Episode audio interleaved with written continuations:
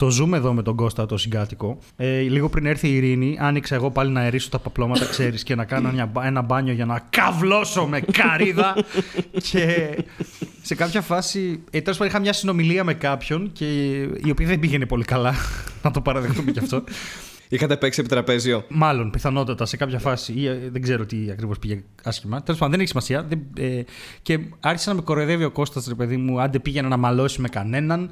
Και τέλος πάντων, αυτός έπαιζε ένα παιχνίδι με πλοία και του είπα εγώ μετά, άντε φύγει από εδώ, βρε κομμουνιστή, πάνε να πάρεις κανένα ρώσικο πλοίο να κερδίσεις, γιατί κάτι συζητούσαμε για ρώσικα πλοία. Και σε κάποια φάση ανοίγω την πόρτα και περιμένω να έρθει η ειρήνη και βγάζω να εριστεί το πάπλωμα και ακούω ένα κομμουνιστικό ύμνο να παίζει από μέσα σαν punchline, ξέρεις σε φάση. δεν απάντησε, δεν σχολίασε. Πήγε μέσα, έβαλε τέρματα ηχεία και ακουγόταν. Χιου αυτό το σπίτι γίνει ότι... πολύ σουρεάλ εδώ πέρα. το ξέρω ότι υπάρχει εφαρμογή για αυτό που απλά κάνει αυτό το πράγμα; Ποιο; Τι; Ανοίγεις την εφαρμογή, Ναι. πατάς το κουμπί Ναι. και παίζει, ξέρω εγώ, τον κομμουνιστικό ύμνο. αυτό. δεν κάνει κάτι άλλο. Καλά, Που ε, είναι, δεν ξέρω, αγχολυτικό ή κάτι τέτοιο, ρε παιδί μου. ή δεν ξέρω αγχωτικό γιατί. για κάποιους. Ε, αυτό που, αυτό που έβαλε, βέβαια δεν ήταν το καθαρό, ήταν ε, soundtrack του Red Alert. Οπότε εντάξει, υπήρξε ένα. Α, οκ. Δηλαδή, το άκουσα οκ. και ήμουνα οκ, αλλά ναι. Και μόλις Red μας Alert ακούει αγαπάμε. προφανώς, μας ακούει και μόλις μας έστειλε με κεφαλαίο στο Facebook, μην παραχαράζετε την ιστορία. Γιατί είναι αυτό που τραγουδάμε δύο, έχουμε δύο μέρες που απλά Κάνει τριγυρνάμε ένα στον άλλο και είμαστε. Μην παραχαράζετε την ιστορία. Είναι τις τελευταίες δύο μέρες είναι αυτό και ότι τσιπά στο μυαλό μου όλη την ώρα. Δε, Πόσο δηλαδή, θα πραγματικά- κρατήσει αυτό το πράγμα; Δεν είναι πολύ ωραίο που ο τσιτσιπάς είναι το beat στο οποίο μπορείς να πεις το μην παραχαράζει την ιστορία. Λέω κάνω τσιτσιπά, τσιτσιπά, τσιτσιπά. Και εσύ να. Παραχάρη, τσιτσιπά, τσιτσιπά, τσιτσιπά, τσιτσιπά.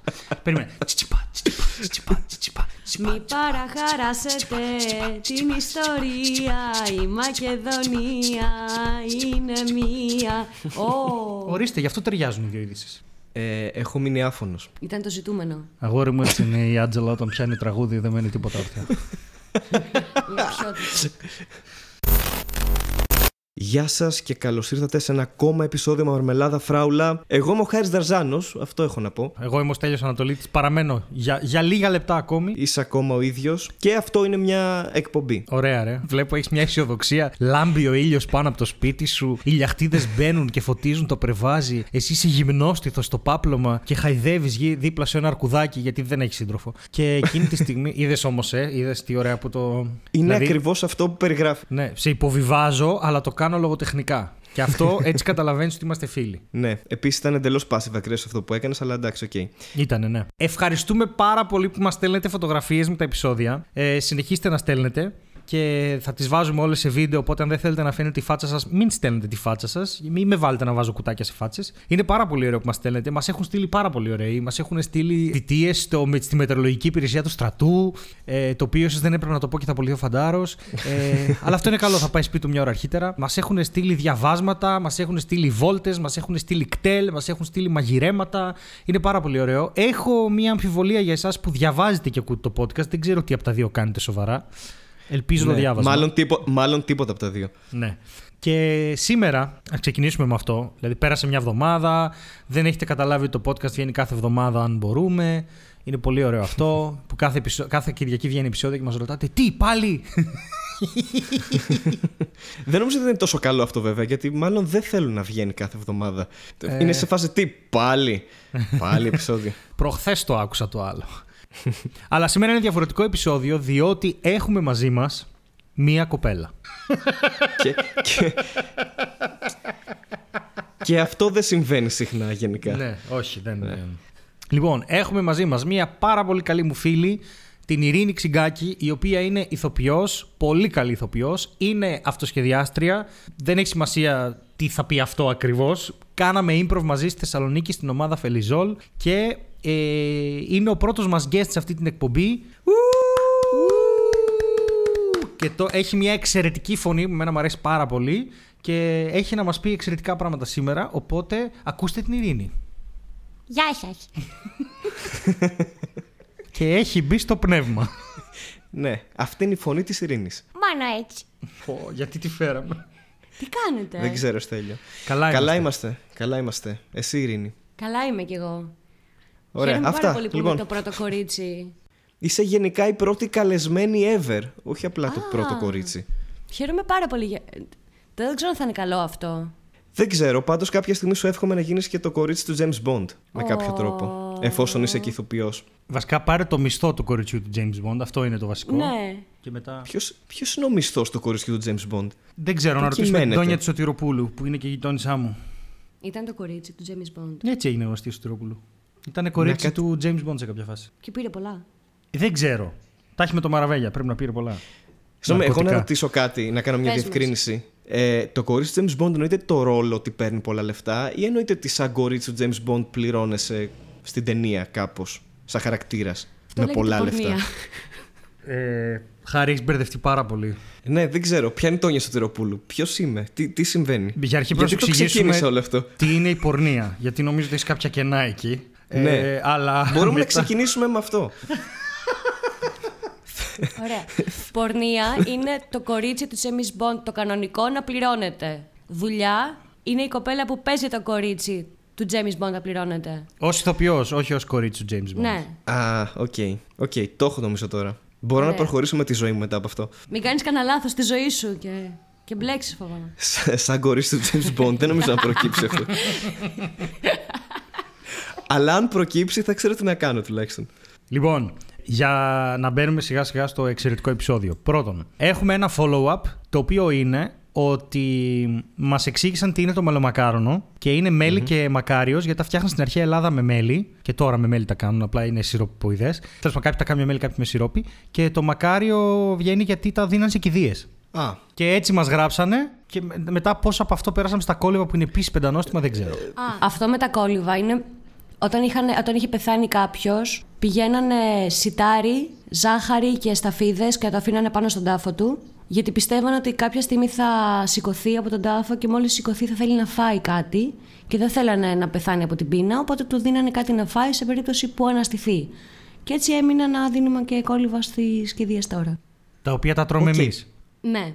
Άρα Ναι. πάλι δεν έχει να φάει. Ναι, αλλά τώρα καταλάβαμε ότι δεν παίζει να αναστηθεί. Α, οκ, τότε ήταν. Α, οκ. Τότε δεν το Από τα ξέρανε. κόλλυβα προέκυψε αυτό. οκ, εντάξει, Πετάμε όμως και κατάλαβα. μια κουταλιά μέσα. Χώμα πετάμε. Και κουταλιά κόλλυβα πετάνε. Α, είδες, άρα ναι. Άρα στο πίσω μέρος του μυαλού μας πιστεύουμε ότι παίζει και να. Γιατί όχι. Εντάξει, παιδιά, ήταν η πιο μακάβρια ιστορία που έχω ακούσει ποτέ στη ζωή μου. Βέβαια έχει να κάνει με κόλλυβα και θάνατο, αλλά οκ. Και Με φαγητό. ένα μακάρα να τρώσω όμως. Ναι. Και από εδώ και πέρα θα, θα, θα κυκλοφορήσω νεκροταφεία και θα αφήνω μελομακάρονα και σε νεκρούς. Ναι, Σε, κοίταξε. περίπτωση που, σε περίπτωση που θέλουν γλυκό, ρε παιδί μου αυτό. Γενικά νομίζω ότι τα κόλληβα δεν πολύ αρέσουν. Οπότε το να αφήνουμε μελομακάρονα σίγουρα θα είναι πολύ καλύτερο αν κρίνω από το, από το μέσο Σε- όρο του κόσμου. Σε τάφους. Ναι. Τι α, ήταν γλυκατζή ο μακαρίτης. Εμένα μου κάνει περισσότερο εντύπωση ότι κάνουμε μελομακάρονα για να κρατάσουμε τη γέννηση του ίσου. Και κάπου έχει μπερδευτεί πάρα πολύ το πράγμα. Επειδή ξέρουμε ότι θα πεθάνει το Πάσχα. Ναι, αλλά ο Ιησούς αναστήθηκε όμως. Α, και Από τα μελομακάρονα. του μύρισαν και βγήκε. Αχ, ναι. Λοιπόν, η Ειρήνη είναι και η κοπέλα η οποία έκανε την κάμερα σε κάποια από τα βίντεο και είναι ο λόγος που έχουμε καλύτερη εικόνα τώρα στα βίντεο. Το κανάλι μου. Μ' αρέσει που λέω έχουμε λε και είμαστε εταιρεία γενικά. Ναι. Αλλά έτσι. Στο Στέλιος Corporation, ναι. ναι, κοίτα, έχεις μπει και εσύ τώρα σε αυτό. Έτσι, έχουμε. The Είναι. Anatolites. Δια- The Anatolites. Δεν είναι το lights. The Anatolites. Είμαστε Ε, ήδη τρεις. Και έτσι έχει μία ανάμειξη με το όλο θέμα. Αλλά την έχω φέρει σήμερα γιατί στο πρώτο segment συνήθως λέμε πράγματα που μας πείραξαν την εβδομάδα ή πράγματα που θέλουμε να σχολιάσουμε. Και μπορεί να έχει και ο Χάζης, μπορεί να έχω και εγώ, αλλά η Ειρήνη έχει το εξαιρετικό διότι ψάχνει δουλειά στην Αθήνα. Έχει γυρίσει από μία εξαντλητική σεζόν το καλοκαίρι όπου της έφυγε η μέση, ρε παιδί μου. Και τη έχουν πάει όλα σκατά γιατί υπολόγιζε ότι θα βγει ταμείο και τελικά δεν μπορούσε να βγει γιατί γαμήθηκε ο Δίας. Κλασικά πράγματα στην Ελλάδα είμαστε. Και μ, έχει να μας πει εξαιρετικές ιστορίες από το πώς ψάχνει για δουλειά. Η πρώτη είναι μια ιστορία στην οποία φταίει η Ειρήνη. Η δεύτερη δεν είναι τόσο. και η τρίτη, αλλά Ειρήνη. Νομίζω το μικρόφωνο είναι σε σένα. Θα έλεγα κάτι ιστορίες από αυτές που τραβάω την τελευταία εβδομάδα που ψάχνω για δουλειά. Είμαι όλη μέρα στο, στον υπολογιστή και ψάχνω αγγελίες και παίρνω τηλέφωνο και κάποια στιγμή όταν αποφασίζουν να μου πούνε έλα από εδώ και δεν μου το κλείνουν όταν μαθαίνουν πόσο χρονών είμαι. Αλήθεια μου το Ακούγεσαι κλείνουνε. μόνο 19. Μου το κλείνουν στα μούτρα όταν τους λέω ότι είμαι 25. όταν τους λέω ότι είμαι 19. Πήγα σε μια δουλειά για να κάνω ένα δοκιμαστικό. Πήγα, μου δείξανε λίγα πράγματα για το μαγαζί και ενώ με ξέρανε ένα τέταρτο, μου δώσανε κλειδιά για να ανοίξω το μαγαζί την άλλη μέρα. Οπότε και εγώ ξύπνησα το πρωί, πήγα με χαρά να ανοίξω το μαγαζί να δουλέψω τρεις ώρες. Το μαγαζί ήταν ένα μικρό μαγαζί και δεν είχε πολλά τραπέζια, αλλά είχε ένα παπαγάλο. Ένα παπαγάλο. Απαραίτητο Και συστατικό είχε ένα για, για παπαγάλο, μικρό λοιπόν. μαγαζί. Και εγώ όταν κλουβί. πήγα να ανοίξω το μαγαζί, άνοιξα την πόρτα, άνοιξα τον εξαρισμό, είχε λίγη τσιγαρίλα, άνοιξα την πόρτα κανονικά, κάνα μισά ώρα, τρία τέταρτα, μια ώρα, να πάρει αέρα. Και εκεί που τα έλεγα με τον παπαγάλο, ξαφνικά σταμάτησα να τα λέω με τον παπαγάλο, γιατί ο παπαγάλος έφυγε και στην πρώτη μέρα στη δουλειά τους έχασα τον παπαγάλο. Τους έχασα το κατοικίδιο του μαγαζιού που το είχαν και ήταν η μασκό του μαγαζιού για τους πελάτες για τέσσερα χρόνια. Οκ. Ξέρεις τι, νομίζω ότι ε, μπήκες πολύ δυναμικά γιατί απλά πήρες την απόφαση ότι η μασκότ πρέπει να αλλάξει.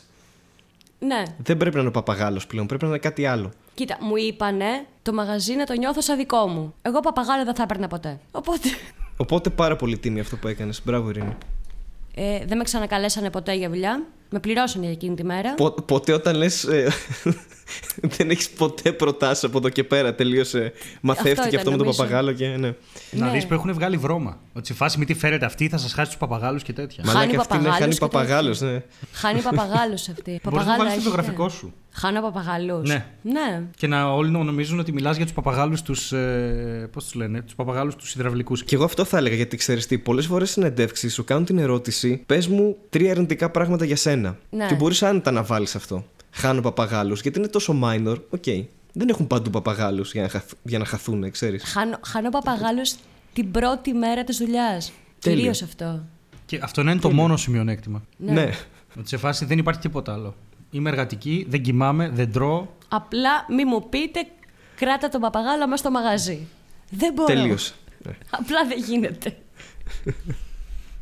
Οπότε πάει αυτή η πόρτα, χάθηκε για πάντα. Δεν... Και μετά είναι, η- νομίζω, η, η πολύ ε, humiliating, ξεφτυλιστική, δεν ξέρω τι, η διαδικασία του να παίρνεις τηλέφωνο και να σου μιλάνε. Ξέρεις τι, δεν μπορώ να καταλάβω, γιατί δεν μπορώ να καταλάβω αν κάποια πράγματα στα λένε επειδή είσαι γυναίκα και μπορούν να στα λένε ή αν κάποια πράγματα στα λένε επειδή είναι βαθιά γένεια και δεν έχει καμία σημασία αν είσαι άντρας ή γυναίκα. Γιατί ε, το έχω ακούσει αυτό από φίλες μου που ψάχνουν για δουλειά, ας πούμε. Ε, μ, ξέρω, εγώ είχα μια, είχα μια γνωστή σε κάποια φάση που λέει: Εγώ βάζω τον αδερφό μου να παίρνει τηλέφωνο. Και μετά, όταν με συνδέουν, ξέρω εγώ, παίρνω εγώ το τηλέφωνο. Και ξέρω, ε, έχω ακούσει διάφορα τέτοια. Οπότε σίγουρα κάτι παίζει με πολλά αφεντικά. Αλλά ήταν ένα-δύο που είπε η Ειρήνη που με έκανε τρομακτική εντύπωση. Είναι πάρα πολύ περίεργα. Το πρώτο είναι ότι όταν τους λέω, όταν με παίρνουν- μιλάω στο τηλέφωνο, μετά από λίγο φεύγουν όλοι οι πληθυντικοί, όλοι, και αρχίζουν τα «Εντάξει κοριτσάρα, παίρνα από εδώ, δεν γνωριζόμαστε από πριν». Το κοριτσάρα είναι από τα πράγματα που μπορούν να με στείλουν. Το βλέπω γραμμένο σε σχόλια και σε τέτοια. Και δε- ξέρεις, δεν υπάρχει αντίστοιχα το αγοράρα. Ναι. Δηλαδή, ανεβάζει Υπά- μια υπάρχει- φωτογραφία. Ναι. Υ- Υπάρχει το αγορίνα. Ρε, εσύ άλλο Πω. το αγορίνα, το οποίο είναι. Άλλο να σου πει αγορίνα μου, σε χαίρεται, Ναι. ρε παιδί μου. Το κοριτσάρα μου νομίζω ότι είναι μια. Πρέπει να είναι μια υποτιθέμενη υγιής έκφραση επιθυμίας. Δηλαδή σε φάση. Γιατί μπορείς να πεις, άμα τον ξέρεις τον άλλον, μπορείς να πεις αγάπη μου, μπορείς να πεις κόκλα είστε, κάνε με αδ, μπορείς να πεις διάφορα πράγματα. Αλλά το. Πάμε λίγο κοριτσάρα μου, δηλαδή το βλέπω σε YouTubers από κάτω που τους γράφουν. Κοίτα, αν στο τηλέφωνο με πει το αγόρι μου κοριτσάρα, Ναι, καταρχήν θα χαρώ και θα έχω αγόρι. οκ. Και κατά δε- Μπορεί να αλλά- μην έχεις αλλά δουλειά αν με όμως. πει τώρα ο τύπος που έχει το καφενείο ο Μάριος που δεν τον ξέρω και μου ακούγεται λίγο 65 Και τον λένε Γιώργο. Οπότε υπάρχει μια δυσπιστία γύρω από την όλη κατάσταση έτσι κι αλλιώς. Εκεί τραβάω τη γραμμή μου. δεν το δέχομαι. Εκεί λίγο θα με πειράξει. Ήταν η μυτιά, ναι. ήταν η Τι γραμμή δε- σου. Ναι. Ο Γιωργαράς. Ναι. Ε, ναι, εκεί θα με πειράξει λίγο. Και μετά αρχίζουν και σε ρωτάνε. Βασικά η πιο βασική το πρά- πράγμα που σε ρωτάνε είναι αν έχω παιδιά και αν έχω σκοπό να κάνω παιδιά. Σε λίγο θα με ρωτήσουν και πώς έχω σκοπό να τα συλλάβω. πώς, ε, πώς πιστεύεις ότι γίνεται. Και όταν τους λέω πως όχι, οι μισοί χαίρονται γιατί δεν θα χρειαστεί να μου δώσουν καμιά άδεια ποτέ. Και οι άλλοι μου λένε, γιατί δεν έχεις παιδιά; ε, Τι πάει στραβά με τη και ζωή εκεί σου. θέλω να Ειρήνη; τους πω Άφησα την πόρτα ανοιχτή μια μέρα και φύγανε Σας είπα Ούτε με τους παπαγάλους μπορώ Και σου λένε, Μα γιατί δεν έχεις παιδιά, είναι. Και ποιος θα μου το φυλάει, δεν έχω λεφτά, με βλέπεις. Έρχομαι να δουλέψω σερβιτόρα. Μάλλον δεν έχω πολλά λεφτά. Και σου λένε, Όπως όλες. Αυτό δεν το καταλαβαίνω αυτό που μου λες. Δηλαδή, δεν θες να κάνεις παιδιά; Πρώτη φορά το ακούω. Και, και σε πιάνεις μια συζήτηση που λες τώρα. Τι σε νοιάζει εσένα τώρα η μήτρα μου; Δεν σε ξέρω. Δεν μπορώ να καταλάβω πώς μπορεί να επηρεάσει το ότι δε- δεν έχεις παιδιά τη δουλειά σου στο, στο, στο μέρος τέλος πάντων που είναι να δουλέψεις. δεν μπορεί να με καταλάβει. Αυτό είναι το θέμα του. Ότι δεν μπορεί να με καταλάβει. Ενώ άμα είχε παιδιά θα σε καταλάβαινε αυτό. Δεν θα του άρεσε, δεν θα με προσλάβανε πάλι, αλλά θα το καταλάβαινε. Αλλά θα καταλάβαινε. Ναι. Οκ, εντάξει. Ναι, είναι πολύ σουρεάλ το όλο θέμα. Νομίζω δεν είναι. Μ- Με έχει ρωτήσει σε συνέντευξη ε, κοπέλα μικρή, 24-25, που με ρώτησε τι κάνω γενικά. Και της λέω: Κάνω διάφορα. Δουλεύω στο θέατρο, κάνω διάφορες δουλειές, δουλεύω ως ζογκλέρ. Και μου λέει: Θα τα προλαβαίνεις όλα αυτά. Και τις δουλειές του σπιτιού.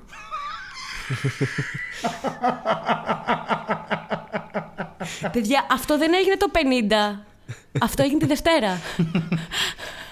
Ε, Τη Δευτέρα εκεί που έγινε είχε 1950.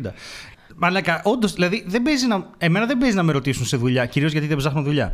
Ε, αλλά μπορεί να χρειαστεί πάρα πολύ σύντομα. Η καριέρα μου πάει πάρα πολύ καλά. Τέλος πάντων, άλλο, άλλο θέμα αυτό. Ε, εννοώ ότι εμένα δεν θα μου κάναν ποτέ αυτή την ερώτηση. Δεν νομίζω να μου την κάναν ποτέ. ας Όχι, πούμε. ποτέ. Ναι, ούτε Δεν έχει- εμένα. Ναι. Να Είχα σου πει μια δεν έχεις ελπίδα ότι. παιδιά. Συγγνώμη, είχα μια ελπίδα ότι ο Χάρης θα γυρίσει και θα πει Εμένα μου την έχουν κάνει. Κοίτα, εμένα με έχουν ρωτήσει πολλές φορές για το παρελθόν μου και τους έχω πει για το περιστατικό με, το... με την εγκυμοσύνη Μμ.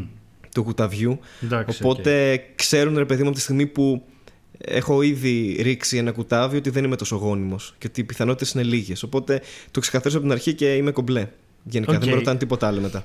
Ε, άρα Αυτό είναι follow από άλλο επεισόδιο. Μπορεί να μην, να μην η ξέρει. Ειρήνη μην- δεν μην έχει ιδέα γιατί αλλά- δεν έχει ακούσει, αλλά και αυτό είναι μια προδοσία. Αλλά θέλω να πω ότι μεγάλα συγχαρητήρια στον εργοδότη του Χάρη, ο οποίος δείχνει ότι είναι άνθρωπος με θήτα κεφαλαίο και καταφέρνει να ξεπεράσει έτσι οποιασδήποτε προκαταλήψεις της κοινωνίας και να οδηγήσει το Χάρη στο σωστό δρόμο, που είναι ο δρόμος της παραγωγής. Είσαι ένα μέσο παραγωγής, Χάρη.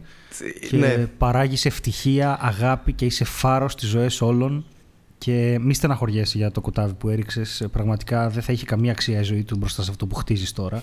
Και νομίζω δεν έχω πει κάτι ποτέ πιο χιτλερικό, στη- χιτλερικό στη ζωή μου. Ήταν πάρα πολύ κακό αυτό που είπα. Πρέπει να σταματήσω να αυτοσχεδιάζω. Και με κλειστά τα φώτα, ξέρεις. ναι. Επίσης νομίζω ότι όταν το ακούσει αυτό το αφεντικό μου θα με απολύσει. Γιατί; Ακούει το αφεντικό στο podcast; Ε, Ελπίζω όχι. Αχα, οκ. Αλλά πες ότι το ακούει, ρε παιδί μου. Εντάξει, έχουμε λίγο χρόνο, παιδιά. Πείτε τα εσείς. Χάρη θα το βγάλω στο μοντάζ αυτό, ρε. Δεν θα ακουστεί. Είμαι σίγουρος. Ό,τι έχεις πει ότι θα βγάλεις, το έχεις βγάλει μέχρι τώρα. Δεν Μπορεί έχει το κοπεί μέλλον αφεντικό τίποτα. μου να ακούει αυτή τη στιγμή. Εξαρτάται. Μας μας ακούνε μόνο cool τύποι. Εξαρτάται, θα σου πω. Ε, γενικά έχουμε feedback από παπαγάλους, οπότε είναι πολύ πιθανό. Δεν ήταν καθόλου αυτό που περίμενα να πεις. Σκόρεψα να πνιγώ. Μας έχουν στείλει στο mail διάφοροι παπαγάλοι ότι ακούν το podcast, οπότε δεν ξέρω. Πρέπει να προσέξει λίγο. Έχεις άλλο τέτοιο; Εντάξει. Είμαι ηλίθιος, το λέω μόνος μου. Απλά θέλω να πω στον παπαγάλο. Ζαμπιέ. Μην γελάτε, είναι σοβαρό. Συγγνώμη. Ζαν Πιέρ. Έτσι το λένε. Αν μας ακούς, απλά πήγαινε πίσω στο μαγαζί. Σε παρακαλώ, Ζαν Πιέρ. Είχα αναπτύξει σχέση, για δύο ώρες μιλούσαμε. Μιλούσε τον με τον έχασα την παπαγάλο. ώρα που πήγα να βγάλω selfie. Τι πήγε Είσαι σίγουρη ότι είναι εκείνη τη στιγμή; Εκείνη την ώρα κατάλαβα ότι λείπει. Μην μιλάτε γι' αυτό, είναι πολύ ευαίσθητο θέμα. Θα, θα συγκινηθώ. Ψηθείτε αν δεν ντρέπεστε να μας γράψετε τα χειρότερα πράγματα που σας έχουν πει σε συνεντεύξεις και αν πιστεύετε, και στα σχόλια μπορούμε να το δούμε αυτό, κυρίως στο YouTube αλλά και στο SoundCloud, αν πιστεύετε ότι υπάρχει ε, διαφορετική αντιμετώπιση ανδρών γυναικών και πλέον έχουμε και το email, μπορείτε να μας το στείλετε. Αν είστε εργοδότης επίσης μπορείτε να μας διαφωτίσετε σχετικά με κάποια πράγματα που συμβαίνουν Εννοείται. γενικότερα. Και αυτοί που, που πάνε για συνέντευξη να πούνε τι έχουν πει, τα χειρότερα πράγματα που έχουν πει σε συνέντευξη. Α, που έχουν πει οι ίδιοι. Ε, ναι, αυτό είναι ακόμα πιο Ότι σε αστείο. φάση είχα καταλάβει ότι πήγε στραβά, οπότε γύρισα και του είπα ότι, ξέρω εγώ, ότι κρύβω στον κόλο με ένα σκιουράκι. Ότι ξέρω εγώ τι ξέρεις, ας πούμε. Ε, Α, τίποτα και να φύγεις απλά. ας πούμε. Κά- κάτι, κάτι έχει συμβεί τέτοιο, ρε παιδί μου, σίγουρα. Δεν θα μου μιλάς σε μένα έτσι. Πώς; Κάπως έτσι όπως σου μίλησα, φεύγω. Οπότε με μια ομαλή μετάβαση θα περάσουμε σε αυτό που ήθελα να πω εγώ για αυτή τη βδομάδα. Ήμουνα πρόσφατα σε ένα φιλικό σπίτι και άραζα με ανθρώπους και εκεί μπαίνει το Χάρη. μεγάλο ερώτημα. Χάρη, Ναι, Μπαίνει ένα άλλο ερώτημα. Με τι άραζες, με ανθρώπους. Αυτό γιατί. Why did you feel the need to clarify; Ε, γιατί ξέρεις τώρα μιλάμε για εμένα, δεν ξέρω. Δηλαδή πο- πώς, να τους, πώς να τους ορίσω; Δεν θέλω να βάζω ταμπέλες αν είναι φίλοι, αν δεν είναι. Αν... Ξε... Απλά άραζα με κάποιους ανθρώπους, ρε παιδί μου. Δεν χρειάζονται λεπτομέρειες. Πες δεν θέλω να τους, αποκαλύπτω ε, πολλά. Ψυχές. Ψυχούλες. Έκανες λίγο Άντζελα εκεί νομίζω. Πάντα κάνω Άντζελα. Αλλά δεν το έχεις ξανακούσει. Α, οκ. Εντάξει. Οκ, Άτζελα. Λοιπόν, Oh no. Και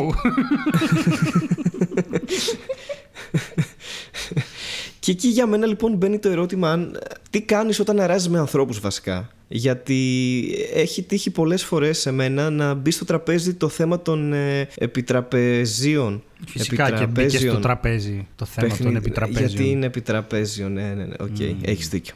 Έχεις δίκιο. Νομίζω ότι επειδή Ε, είναι σύνθετη λέξη δεν κατεβαίνει ο τόνος, αλλά μπορεί να κάνω και λάθος. Ε, νομίζω έχεις δίκιο, είναι των επιτραπέζιων. Αλλά τέλος πάντων, δεν εξετάζουμε αυτό τώρα, γιατί από γραμματική έχουμε κάνει establish ότι είμαστε πάρα πολύ καλοί. Ναι. Δεν έχουμε θέμα σε αυτό. Οπότε Πιστεύω ρωτάω ότι και εσά. το σκυλί που έριξες και θα μεγάλωνες θα ήξερε τέλεια γραμματική. Πιστεύω πως όχι. Οπότε, σίγουρα ρε παιδί μου είναι ανάλογα την παρέα, αλλά εγώ, εμένα μου αρέσουν τα επιτραπέζια. Οκ, αλλά ξέρεις τι θα γίνει. Θα γίνει πρόταση του τύπου να παίξουμε κάτι σε φάση Παλέρμο, το ξέρετε; Ναι. Που, που το, για, γιατί τόσο ενθουσιασμός, το, το, το συχαίνομαι. Είναι απίστευτα βαρετό. Γιατί αυτό που κάνεις είναι ότι απλά μιλάς με ανθρώπους. Μα αυτό είναι το, το βασικό στοιχείο του να είσαι ένας detective, είναι αυτό, Χάρη. Τι Ε, εννοείς; αυτό το κάνω και χωρίς να παίζω Παλέρμο. Δηλαδή, Χάρη, θες να πεις ότι μιλάς σε ανθρώπους με σκοπό να δεις αν έχουν δολοφονήσει κάποιον; ναι, Άτζελα Δημητρίου slash detective. Και μαντεύεις κιόλας. δηλαδή αυτό κάνεις Πω. με τους ανθρώπους. Ρε, δεν ξέρω, είναι απέσιο. Το βαριέμαι απίστευτα. Καταρχάς, αν γνωρίζεσαι με όλους, ξέρεις ο άλλος τώρα αν μπλοφάρει και τι είναι. Δηλαδή, δεν έχει καν νόημα αυτό το παιχνίδι. Άντε να το παίξεις με αγνώστους που πάλι στις δύο-τρεις γύρες έχεις καταλάβει περίπου πώς κινείται ο καθένας, ρε παιδί μου, και πόσο μπλοφάρει. Ε, Δεν, δεν ξέρω, μου φαίνεται απίστευτα βαρετό. Πείτε μου τη γνώμη σας για το Παλέρμο. Με ενδιαφέρει πάρα πολύ. Έχω να παίξω από το Λύκειο. Αυτό. Ναι. Δηλαδή, βγάλε κανένα κλούντο, ξέρω εγώ. Θα συμφωνήσω γενικά με το Χάρη ότι δεν είναι από τα παιχνίδια που. Και όταν είπες επιτραπέζια, σκέφτηκα επιτραπέζια. Ναι, παιδί μου. Αλλά όταν είστε σε μια παρέα που δεν έχετε το επιτραπέζιο, το παλέρμο είναι μέσω καλύτερη λύση. Και η αυτοκτονία είναι η λύση. ναι. Ε, ας παίξουμε κάτι πρώτα. Σε μια ετερόκλητη παρέα υπάρχουν πράγματα να παιχτούν. Δεν χρειάζεται να, να καταφύγουμε εκεί. και λίγο πριν τον επικείμενο θάνατο, ας παίξουμε κάτι άλλο. Ο ένας τον άλλον κατά προτίμηση. Είναι αυτό που λέγαμε την προηγούμενη Ωραία. φορά, ότι αν καταστραφεί ο κόσμος, όλα θα γίνουν μια τεράστια παρτούζα, δεν θα σταματήσει τίποτα. Τέλεια. Παρτούζα, έρχεται το τέλος και θα πετάμε κόλυβα παντού, ξέρω εγώ. και θα Για να είμαστε φωνάζουμε έτοιμοι σε Αυτός περίπτωση- τον σκότωσε! Αυτός τον σκότωσε! Α, τελικά εσύ ήσουν ο μπάτσος. Ναι, δεν ξέρω. Ε, Προφανώς ρε παιδί μου είναι το, το δίλημα αν θα απλά θα ράξεις και θα συζητήσει ή αν θα παίξεις όντως κάποιο παιχνίδι. Που εγώ είμαι εντελώς 50-50 σε αυτά, αναλόγως στο mood που έχω και την παρέα που έχω. Δεν ξέρω. Αναλόγως και το παιχνίδι. Ε, ναι. Αν παίξετε μονόπολη τώρα, ποιος νοιάζεται; Ε, καλά, εντάξει, ναι, δεν είμαστε και Δευτέρα γυμνασίου. Κάποιοι από εμάς. Επειδή αυτό αναφέρεται σε μένα και στην έτερη μου προσωπικότητα, ε, έχω να πω ότι η Άτζελα μπορεί να μην πήγε σχολείο, αλλά έβγαλε το σχολείο της ζωής. Ε, πέρα από αυτό, εγώ είμαι πλέον και σε μια φάση και σε μια ηλικία, θεωρώ, που δεν υπάρχει. Υπάρχει game night. Δηλαδή, Τετάρτη παίζουμε επιτραπέζιο εκεί. Και θα είναι Αυτό είναι άλλη τραπέζιο φάση, που ναι. είναι λίγο πιο σύνθετο από τα άλλα. Οπότε, αν δεν πας προετοιμασμένος, δηλαδή έτσι από το. Πώς να σου πω, στο ξέμπαρκο να κατεβάσεις ένα από τα επιτραπέζια που έχει παρέα μου αυτή τη στιγμή γενικά, γιατί ξέρεις, τα παίρνουμε όλοι μαζί και οτιδήποτε άλλο. Μάλλον θα δυστυχήσεις, γιατί οι κανόνες είναι βιβλία.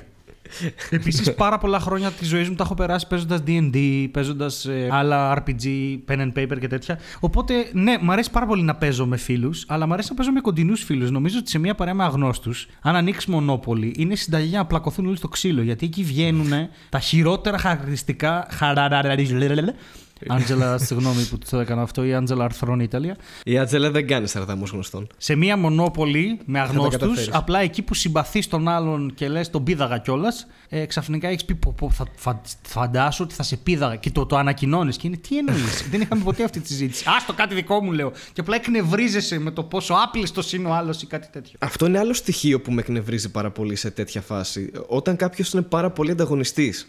Δηλαδή, ρε μεγάλο, και παιχνίδι πες μου, ηρέμησε, ξέρω εγώ. Είναι, είναι κάποιοι που φανατίζονται τόσο πολύ με το παιχνίδι, που δεν, δεν, δεν έχει σημασία πλέον η, η ζωή των άλλων, ξέρω εγώ. που Μπορεί να τους σκοτώσει για το παιχνίδι. Δεν, Ξέρεις, βρίσκεται σε μια κατάσταση που δεν τον ενδιαφέρει τίποτα άλλο. Οκ, δηλαδή ήρεμα. Παίζουμε για την πλάκα μας, να περάσει η ώρα, ξέρω εγώ. Ναι, Ειρήνη. Κάτι Λοιπόν, σκέφτεται η Ειρήνη. Το σκέφτομαι ώρα. Είσαι σε μια παρέα που δεν γνωρίζεστε πολύ καλά. Και Ναι. υπάρχει μεγάλη περίπτωση κάποια στιγμή να διαφωνήσετε. Γιατί είστε διαφορετικοί, γιατί δεν γνωρίζεστε καλά, παίζει να τσακωθείτε. Είναι καλύτερο να τσακωθείτε πάνω από ένα επιτραπέζιο. Γνώμη μου. Εσύ το Και- πήγες αλλού τώρα, τελείως. Μα όχι, μα γι' αυτό, το, μα γι' αυτό βγαίνει το επιτραπέζιο. Δηλαδή, θες να πεις ότι απλά θες να τσακωθείς με κάποιον γιατί το, το γνώρισες και τον αντιπαθείς και το άλλο Όταν θύσου μια είναι το παρέα δεν παιχνίδι. περνάει καλά, ή θα διαλυθεί ή θα τσακωθεί. Οπότε εκεί βγαίνει το επιτραπέζιο και το λύνει. Δεν Δεν μπορεί, θα απλά, παίξουμε ας πούμε, να ένα υπάρχει, επιτραπέζιο. δεν μπορεί απλά να υπάρχει μια ανεκτικότητα και να τελειώσει η βραδιά έτσι. Ένα πλαίσιο Χωρί- διαλόγου. χω- ναι, κάτι ας πούμε, μια συζήτηση και να μείνει στη διαφωνία και να μην χρειαστεί να τσακωθεί κάποιος ή να, ή να πεθάνει εκείνο το βράδυ. Αυτό θα υπήρχε αν την παρέα την είχε συντονίσει το αφεντικό σου χάρη. ή ο παπαγάλος της Ειρήνης. Ή ο παπαγάλος της Ειρήνης. να μιλάτε καλύτερα για τους νεκρούς. Έχεις δίκιο. Παιδιά, συγγνώμη, Ρίπ. τον έχει φάει γάτα το Ζαμπιέρε. Α, ναι. Δεν είναι. Πιστεύετε. ε, Ειρήνη, Ειρήνη. Τα, τα, τα, τα, τα, Το γνωστό ένθυμο. πε- Πένθυμο. Ένθ- Ένθυμο. Ειρήνη, Πώς πάει, πέθη. Δεν ξέρω. Είναι για παπαγάλους πήγα να βγάλω ένα δικό μου. μπορώ να κάνω μια ερώτηση προς την Ειρήνη, παρακαλώ. Βεβαίως. Τον παπαγάλο από το λίγο που το γνώρισες. Ναι. Εντάξει. Γιατί φαντάζομαι ότι ήταν. Πόσο, δύο ώρες; Δύο ουσιαστικές ώρες. Αλλά ναι, ήταν ουσίας. Ε, Πιστεύεις ότι θα έπαιζες επιτραπέζιο μαζί του; Και αν έπαιζες κάποιο επιτραπέζιο, ποιο θα ήταν αυτό; Το κλουέντο. Θα παίζατε δύο άτομα κλουέντο. Ναι. Το οποίο λέγεται και κλούντο, έτσι να το πούμε και αυτό. Δεν θέλω να το μιλήσω άλλο. Δεν έχεις ιδέα τι λες. Είναι ξεκάθαρα. Τσλουέντο είναι. Μπο- Γιατί μπορεί στην να αρχή επιβεβαιώσει- διαβάζετε τσου. Μπορεί να επιβεβαιώσει και η Άντζελα. Σλουέντο. Τσλουέντο. Όχι, εντάξει, η αλήθεια μου. Με Ξέρεις τον γιατί. παπαγάλο θα έπαιζα μια απλή μπυρίμπα. Δεν θα Μπυρίμπα, έπαιζα οκ. επιτραπέζιο. Ήταν αυτός ο τύπος. Ναι, ήταν πιο χαλαρός. Πιο φιστικάκι. Ένα Τι εννοείς παπαγάλο το φιστικάκι; φιστίκονα. Τι λες, Μωρέ; Ουισκάκι, φιστικάκι. Μπυρίμπα. Α, πω. Έτσι μιλάτε εσείς νεολαίοι. Ναι. Δεν έχω ιδέα ότι λεγόταν έτσι αυτό. Είναι για πιο φιστικάκι. Σε κόβω για φιστικάκι. Ούτε εγώ μέχρι που το είπα. Φαντάζεσαι να γνωρίσεις. Ακόμα και για τον παπαγάλο είναι προσβλητικό αυτό να το πεις. Σε κόβω για φιστικάκι. Ότι ακόμα και αν τρώει φιστίκι, είναι προσβλητικό για τον παπαγάλο να το πεις. Ε, εντάξει, σε κόβω, φίλε, είσαι για φιστικάκι. Οκ. Τώρα νομίζω ότι είναι το μόνο υποκείμενο στο podcast που έχει υποβαθμιστεί παραπάνω από μένα ο παπαγάλος. Οπότε ας τον αφήσουμε στην Σιγά ησυχία. εσένα που σε υποβαθμίζουμε. Δηλαδή, Ε, εντάξει, όχι, στην τελείως. εισαγωγή του podcast κάναμε αυτό. Μια φορά σε ανάγκασα να δέχεσαι μηνύματα στο Instagram χωρίς να σε ρωτήσω. Ναι, και κάθε μέρα με δέρνεις. Αυτό, ok. What? Βγάζω τη μαλαπέρδα μου, πώς ακριβώς το κάνω, γιατί ακούγομαι πάρα πολύ. Όχι, με το χέρι σου. Α, θα ήθελα πάρα πολύ να σε δέρνω με το πέος μου. Αυτό είναι συνο- να είναι ο μύθος που θα βγει προς τα έξω. θα ήθελα πολύ να το δω αυτό. να δέρνω κάποιον με το πέος μου ή να δέρνω το Χάρη; Το Θα Χάρη. ήταν, Γιατί άλλους έχω δει. Εντάξει, τόσα χρόνια. τόσα θα χρόνια ήταν θέατρο. πολύ.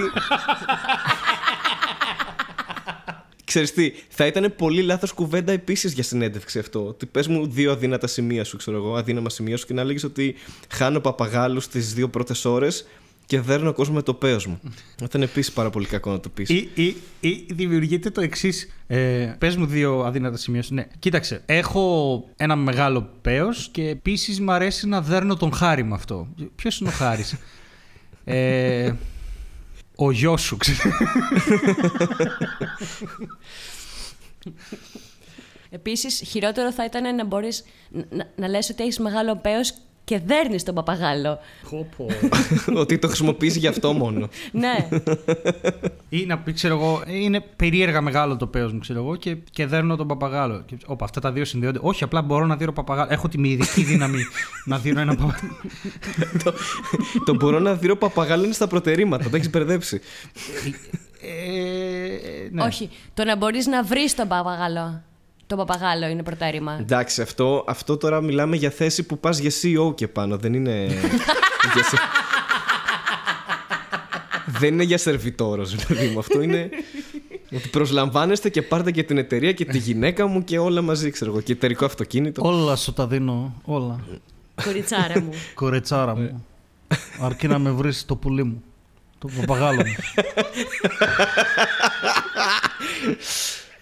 Άμα βρεις το πουλί μου, θα μπορούσε να είναι ε, τραγούδι της Άντζελας. Άμα βρεις το πουλί, κοίτα να είναι μακρύ. Στελιό. Γιατί κάποιος ήταν μόνος. Είχε και αυτός ένα πουλί, αλλά δεν ήταν μακρύ. Και έτσι δεν μπορούσε να μοιάζει με δρόμο. Δεν ξέρω, δεν ξέρω. Πήγε- Ξεκίνησε Κι πολύ ήταν καλά. μακρύς Βγάζει ο απόλυτο νόημα. πόνος. Και περνάμε στο τραγουδιστικό κομμάτι του podcast.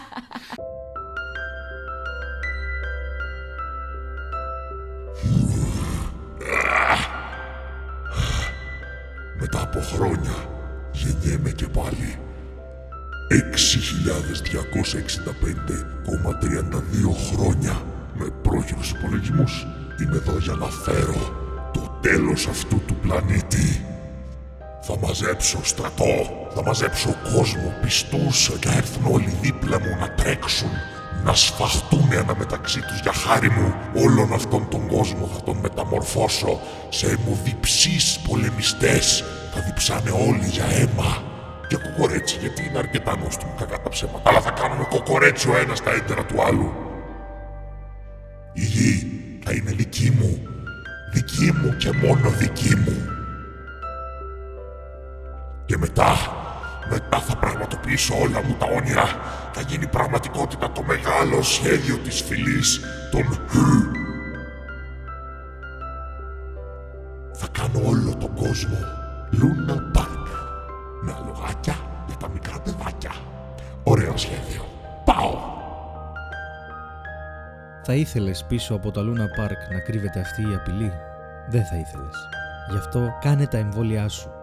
Μην αφανίσεις τον πλανήτη επειδή είσαι ηλίθιος. Μπορείς να είσαι ηλίθιος χωρίς να είσαι επικίνδυνος.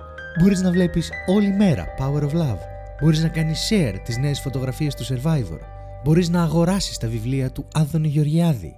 Καμιά φορά, το να είσαι ηλίθιος δεν είναι απαραίτητα επικίνδυνο. Αλλά όταν δεν κάνεις τα εμβόλια σου, η μόνη λύση είναι Ο θάνατος. Που θα έρθει και μόνος του γιατί δεν έκανες τα εμβόλια σου, οπότε.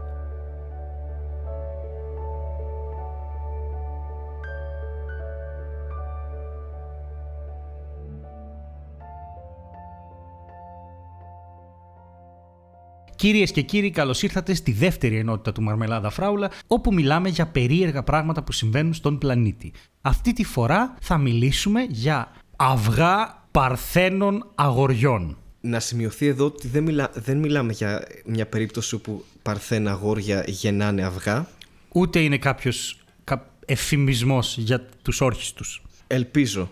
Ελπίζω γιατί μπορεί και να είναι στην Κίνα. Ωραία, λοιπόν, αυτή, αυτό ονομάζεται στα αγγλικά Virgin Boy Egg ή Virgin Boy Eggs, ανάλογα πόσο πεινάει το παιδί. Πώς θα το έλεγε η Άτζελα με προφορά αγγλική; Αγόρι μου, η Άτζελα δεν κάνει προφορές. η Άτζελα τα λέει όπως είναι γραμμένα. Virgin Boy Egg. Σουηδικά.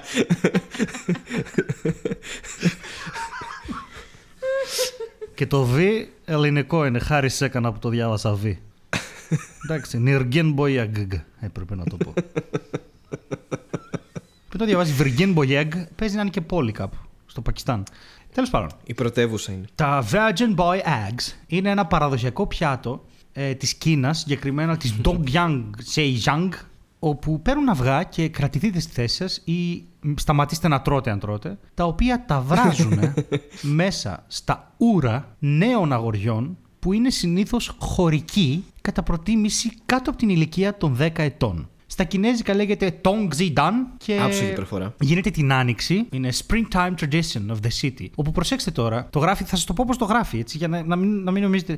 Where the urine is collected from prepubescent peasant boys. Το peasant νομίζω το έχουν κάνει βρυσιά όπως εμείς κάναμε το κάριδα. Αυτό είναι, prepubescent peasant. Είναι boys. peasant, ναι, ναι. Peasant boys. Πέσα. Μάλιστα λέει ότι τα αυγά αυτά έχουν, μπει, έχουν καταγραφεί από τους ε, επίσημους ξέρω, εγώ, γραφιάδες της Κίνας ως a part of the region's local intangible cultural heritage. Το οποίο να πω ότι είναι τύπου κάπως σαν να είναι μνημείο παγκόσμιας κληρονομιάς της UNESCO. Δηλαδή εμπλέκεται και η UNESCO σε αυτό. Οπότε Εννοείται. τα Virgin Boy Eggs παιδιά προστατεύονται από την UNESCO και συγγνώμη δηλαδή, αλλά Και να δεν τα ξέρετε. κουμπάει και κανείς. Είναι intangible. Δεν τα, δεν τα κουμπάει κανένας. Τίποτα και κανένα, όχι βέβαια. Η Ειρήνη Είναι θα φύγει. πολιτιστική. Είναι έτοιμη. κληρονομιά, Σίγουρα θα τα κούμπαγα πολιτισμική.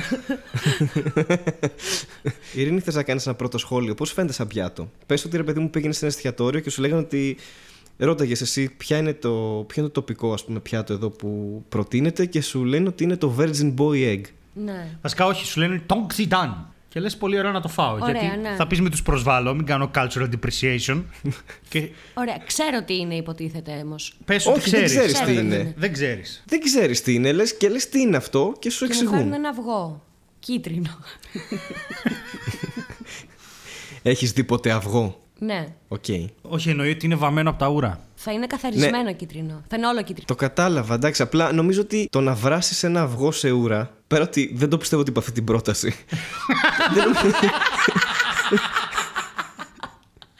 δεν, νομίζω... δεν νομίζω ότι αλλάζει το χρώμα του αυγού. Αλλάζει το χρώμα το δικό σου. Αυτό είναι το μόνο σίγουρο. Θα γίνω κατάλευκος, αλλά. Εννοείται. Ξέρεις ότι ο χημικός μέσα μου αυτή τη στιγμή είναι έτοιμος να μην κατουρίσει σήμερα το βράδυ στην τουαλέτα, αλλά. Το θα χημικό τον πάρω. μέσα του θα τον σκοτώσω εγώ απόψε. Θα ήταν πάρα πολύ, σερβίρω, ρε. θα ήταν πάρα αυγά πολύ μου. ωραίο να Δεν μπορώ καλέσεις. να ζω με τη σκέψη ότι το έχεις κάνει. και να σου Στέλιο, μιλάω. sorry. Α, αν το κατουρίσει το αυγό δεν μετράει. Πρέπει να είναι από, από Πριν παρθένο αγόρι κάτω από 10 ετών. Ναι, τι είμαι εγώ. Χωρικό. Χωρικό είναι. ε, Τι, κομμάτι από έργο; από μια αρχαία τραγωδία, τι; Χωριατόπεδο, ρε παιδί μου. Δεν θα ήταν Peasant. πολύ ωραίος σε αρχαία τραγωδία αν Peasant. υπήρχε You ένα have to τέτοιο be κομμάτι. peasant To pee. Ε, που βράζουν αυγά σε ουρά. Ναι, να ήταν ε, κομμάτι του τελετουργικού, ρε παιδί μου.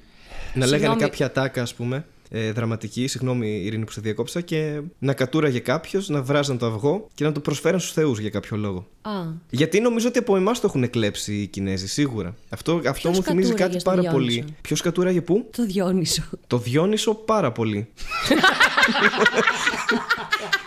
Τι Τον εννοείς, έχω- σε όλα τα όργια. κα- Σίγουρα, σίγουρα κάποιο Κινεζάκι κάτω από 10 ετών τον έχει Χαρούλη κατουρίσει το μου, Διόνυσο. α- αγοράρα μου, τον έχω γνωρίσει το Διόνυσο. Έχουμε περάσει ένα διήμερο στις πρέσπες.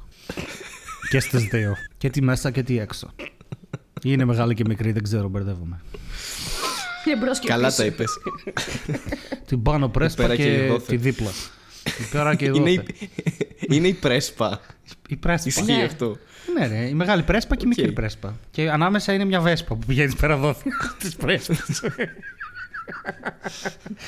Να σου πω, ε, είπες ε, λάθος. Άκουσε με. Το πιάτο προετοιμάζεται αφού βρέξεις τα αυγά στα ούρα των νέων αγοριών. Οι προτάσεις που έχει μέσα αυτό το άρθρο με σκοτώνουν. Άκου την επόμενη. The urine is sourced locally by each vendor. και μετά όλο αυτό το, το mixture ε, το ζεσταίνουν σε ένα φούρνο και μετά το βράσιμο, τα τσόφλια τα σπάνε γύρω από όλη την επιφάνεια του αυγού και μετά τα ξαναβάζουν στα ούρα. Τα χρησιμοποιημένα ούρα αντικαθιστούνται με φρέσκα ούρα και η διαδικασία επαναλαμβάνεται.